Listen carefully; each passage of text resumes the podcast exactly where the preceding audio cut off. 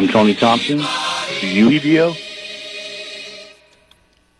Make sure you sign up for our big Valentine's giveaway when they said yes. Go to kzimksim.com. We'll have two winners with big prize packages. Check it out today.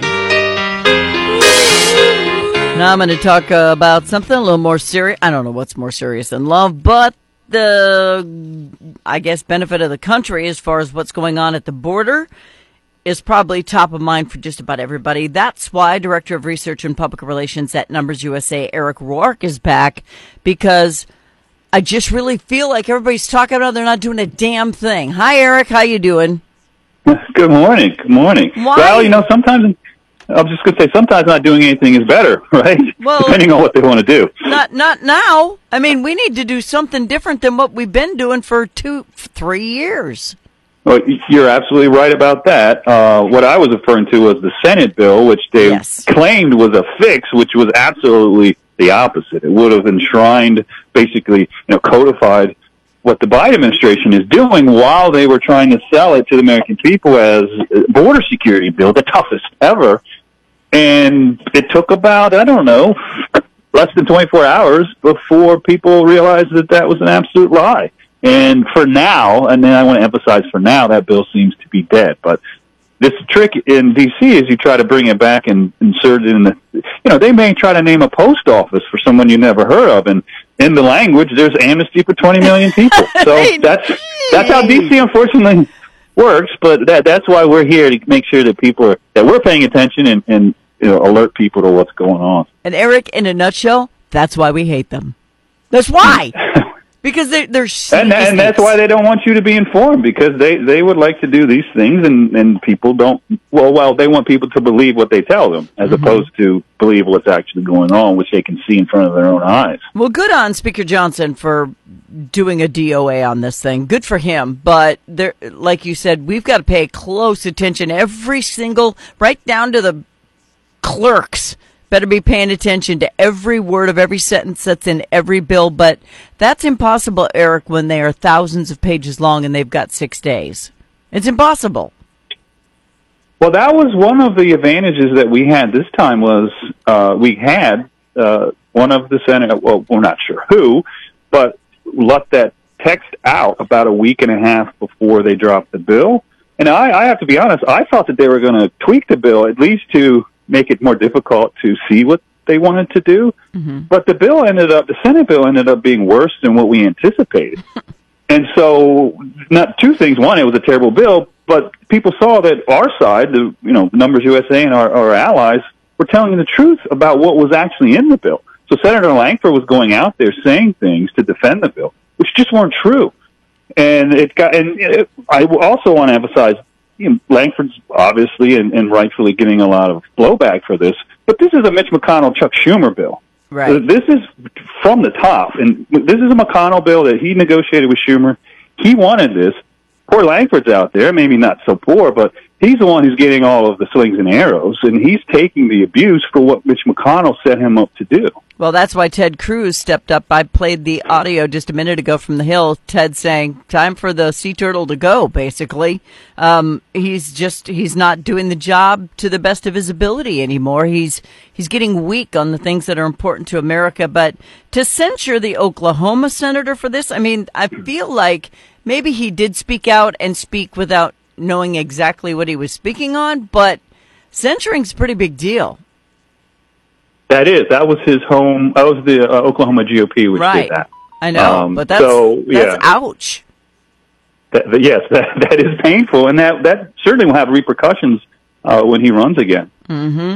So th- this deal is dead in the water. You know they're going to come up with here comes another one just like the other one, and they're going to change the number by like a thousand and act like it's a much improved bill, and they're still going to try to push it through.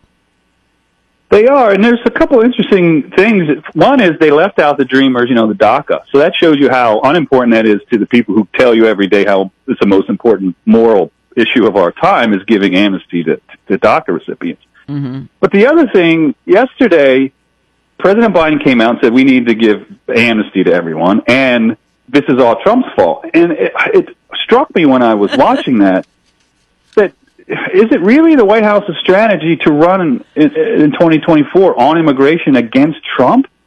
Uh, I don't think so, but that, it seems to be they're gearing up. They're blaming him for the border crisis, and they're blaming him for the fact that it hasn't been fixed. And you know, people have obviously very, very strong opinions about Trump, but I'm not sure anyone's going to buy that it's Trump's fault that the border uh, is open.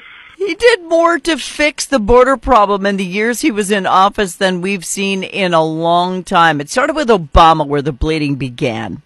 Then it got a And- and little people- bit worse, yeah. and Trump tried to stop it, but they, they cried and sat in dog kennels at stop signs about people are in cages.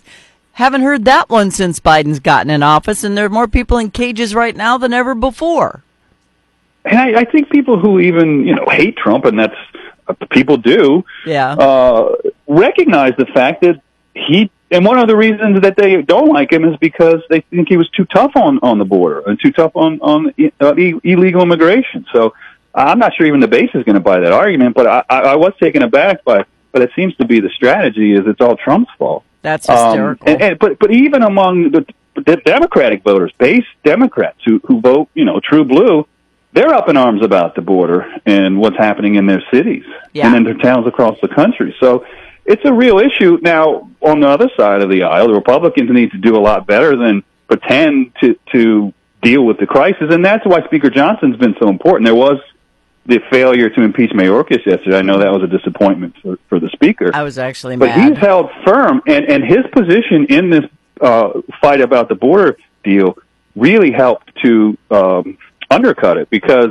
he said it's, it's dead on arrival in the House, and that, that sent a powerful message to Senate Republicans that why are we going to waste our time internally having these fights when the House GOP has sent this clear message that it's a no go. Right. And it, it's crazy. I mean, you've got. Do you remember? I'm sure you do because you're a numbers guy, but if you think back even before Trump, everybody, if you ask them what is the biggest thing you're worried about in this upcoming election, it would have been terrorism.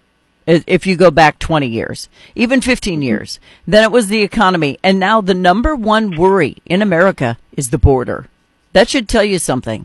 It it is, and, and again, that's across the board for voters, not Yep. just Republican voters, but all voters.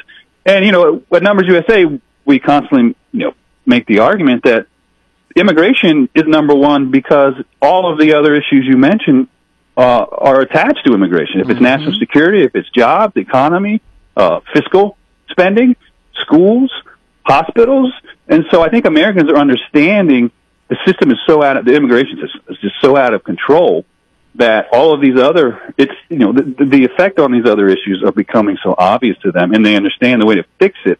Not the total fix. It's not the only problem but it's making you know the problems in other areas worse Yeah.